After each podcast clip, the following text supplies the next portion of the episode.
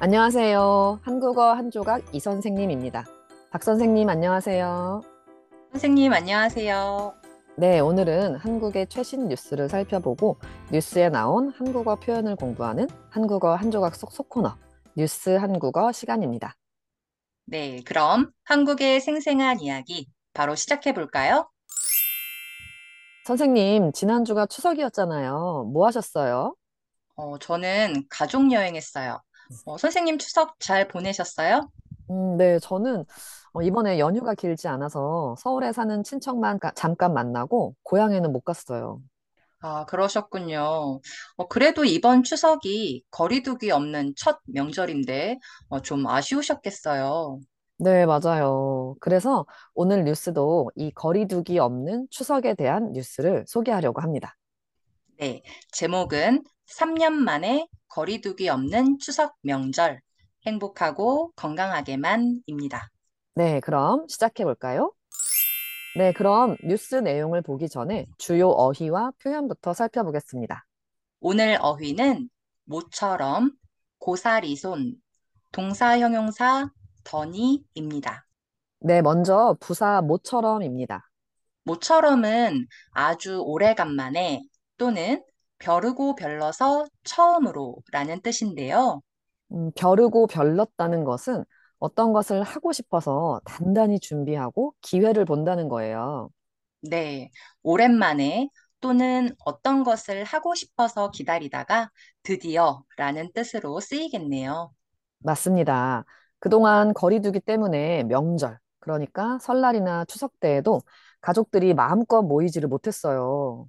어, 저희 한국어 한 조각의 고 선생님도 어, 친척들이 너무 많아서 어, 작년 추석 때였나요? 어, 설이었나요?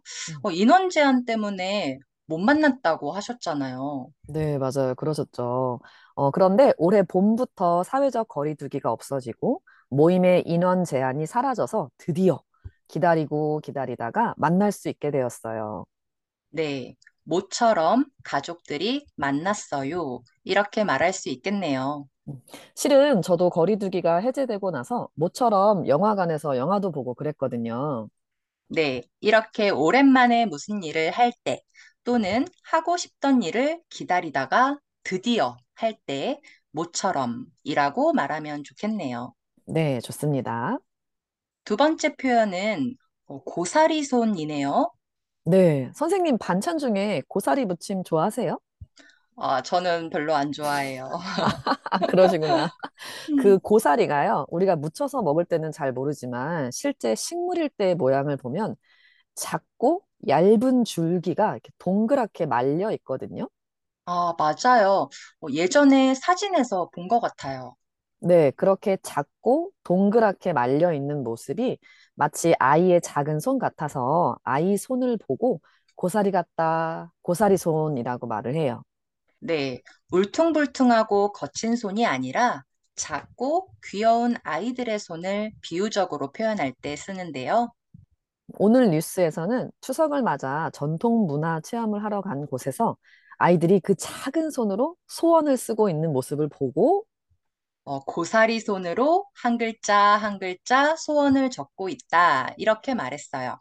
네, 좋습니다. 어, 저희 손은 더 이상 고사리 손이 아니겠죠? 네, 아, 저희는 안 돼요. 네, 알겠습니다. 마지막은 문법인데요. 동사, 형용사, 더니입니다. 이 문법은 과거에 어떤 일을 경험해서 알게 되고 그 뒤에 다른 사실이 있다는 것을 나타낼 때 사용해요. 아, 조금 어렵죠? 어, 예를 들어서 설명해 주세요, 선생님. 네, 어, 한조각 씨가 아까 제가 봤을 때 자고 있었어요. 그런데 지금은 공부를 해요. 서로 완전히 다른 내용이죠? 네, 그리고 선생님이 보고 경험을 했어요. 맞습니다. 이때 제가 한조각 씨가 아까는 자고 있더니 지금은 공부를 하네요. 이렇게 말할 수 있어요. 네, 어, 또 아침에 제가 날씨를 봤을 때는 비가 왔는데요. 지금 보니까 또 맑아졌어요. 어, 그럼 아침에는 비가 오더니 지금은 맑아졌네요. 이렇게 말하면 됩니다. 아, 그래서 뉴스에서는 어떻게 나왔나요?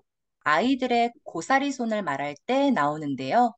아이들이 고사리 손으로 소원을 적었는데 보니까 어, 처음에는 가족들의 건강을 빌더니 그 다음에는 유명 만화 캐릭터의 카드를 사달라고 빕니다. 음, 네, 어, 기자님이 보고 경험을 한 거죠. 아이들이 아, 가족들이 건강하게 해주세요 이렇게 빌었는데 곧바로 다른 내용이 나왔어요. 네. 사실은 뉴스에서는 유명 만화 캐릭터라고 정정해서 나왔는데, 어, 아이들이 포켓몬 카드를 갖고 싶다고 음, 바로 이어서 빌었다고 하네요. 네, 좋습니다. 네, 오늘 뉴스는 지난 9월 10일 MBC에서 나온 기사입니다. 뉴스의 전체 내용과 동영상 주소는 이 팟캐스트 게시글에 같이 올려놓을 테니까 이 팟캐스트를 듣고 전체 내용을 확인해 보세요. 그럼 뉴스 앞부분을 짧게 들어보세요. 자, 오늘은 3년 만에 사회적 거리두기가 해제된 첫 명절이었습니다. 날씨도 참 좋았는데요. 모처럼 모여서 삼삼오오 나들이에 나선 가족들도 많았습니다. 한가위 표정 김정우 기자가 전해드립니다. 네, 벌써 3년이나 되었군요. 그러게요. 3년 동안 명절 때 인원 제한 때문에 가족을 못 만난 분도 계실 텐데요. 음, 모처럼 가족들을 만나서 여기저기 외출을 하셨네요. 네. 뉴스를 보니까 어, 민속촌하고 남산골 한옥마을에 기자님이 다녀오신 것 같더라고요. 음, 그러게요. 전통 놀이도 하고 전통 공연도 사람들이 많이 보는 그런 모습이 뉴스에 나왔어요. 꽹과리라고 사물놀이를 할때 어, 사용하는 그 쇠로 만든 북 같은 건데 좀 더 작은 거요. 그 악기 소리가 아주 흥겹고 크게 들리고요. 네, 또 놀이꾼, 전통 놀이를 전문적으로 보여주는 사람이 물구나무 서기 같은 묘기를 보여줍니다. 네, 보는 사람들도 신이 나서 박수도 치고 어, 소리도 지르고요. 네, 이런 것을 풍물놀이라고 하죠. 어, 예전에 우리나라 농촌에서 농부들이 이런 악기들을 가지고 노래도 하고 춤도 추고 놀았는데요. 네, 어, 요즘에는 실제로 하지 않지만 문화재로 보존되어서 이렇게 공연으로 볼 수가 있어요. 네, 그래서 민속촌 등에서 공연을 하는데 그걸 보러 오신 가족들이 남녀노소 모두 즐기고 있네요. 음, 그리고 한옥마을에 모인 가족들도 많았는데요. 네, 어, 3년 만에 명절 나들이를 하는 가족들로 아주 붐볐어요. 사람이 많았네요. 음, 이번 추석은 날씨도 참 좋았잖아요. 맞아요. 아주 쾌청한 날씨 덕분에 이 두 곳뿐만 아니라 서울 역사 박물관 등에도 사람들이 많이 몰렸어요.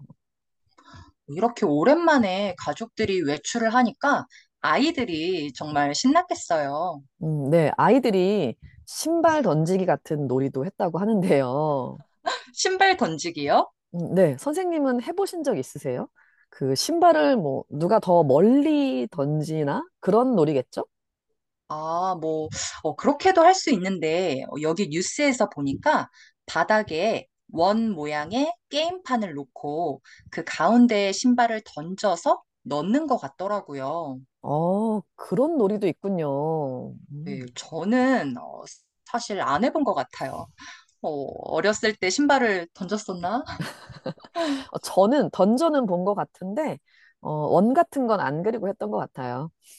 어, 아무튼, 네, 재미있네요. 네. 이런 다양한 놀이도 하고, 네, 지난 명절에는 가족들이 모였다고 하더라도 어디 놀러 나가지도 못하고 거의 집에만 있었거든요.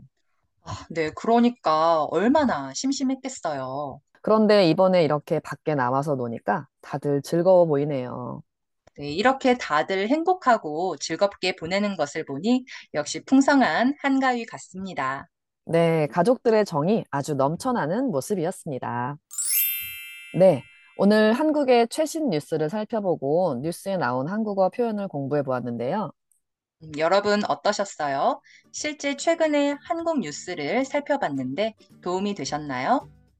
이 뉴스들은 모두 팟캐스트 게시글에 인터넷 주소를 남겨놓을 테니까 확인해 보세요. 그럼 선생님 수고하셨고요. 여러분도 수고하셨습니다. 네, 선생님, 감사합니다. 그럼 여러분, 다음에 더 생생한 뉴스, 생생한 한국어로 만나요. 그럼 같이 인사할까요? 안녕히 계세요.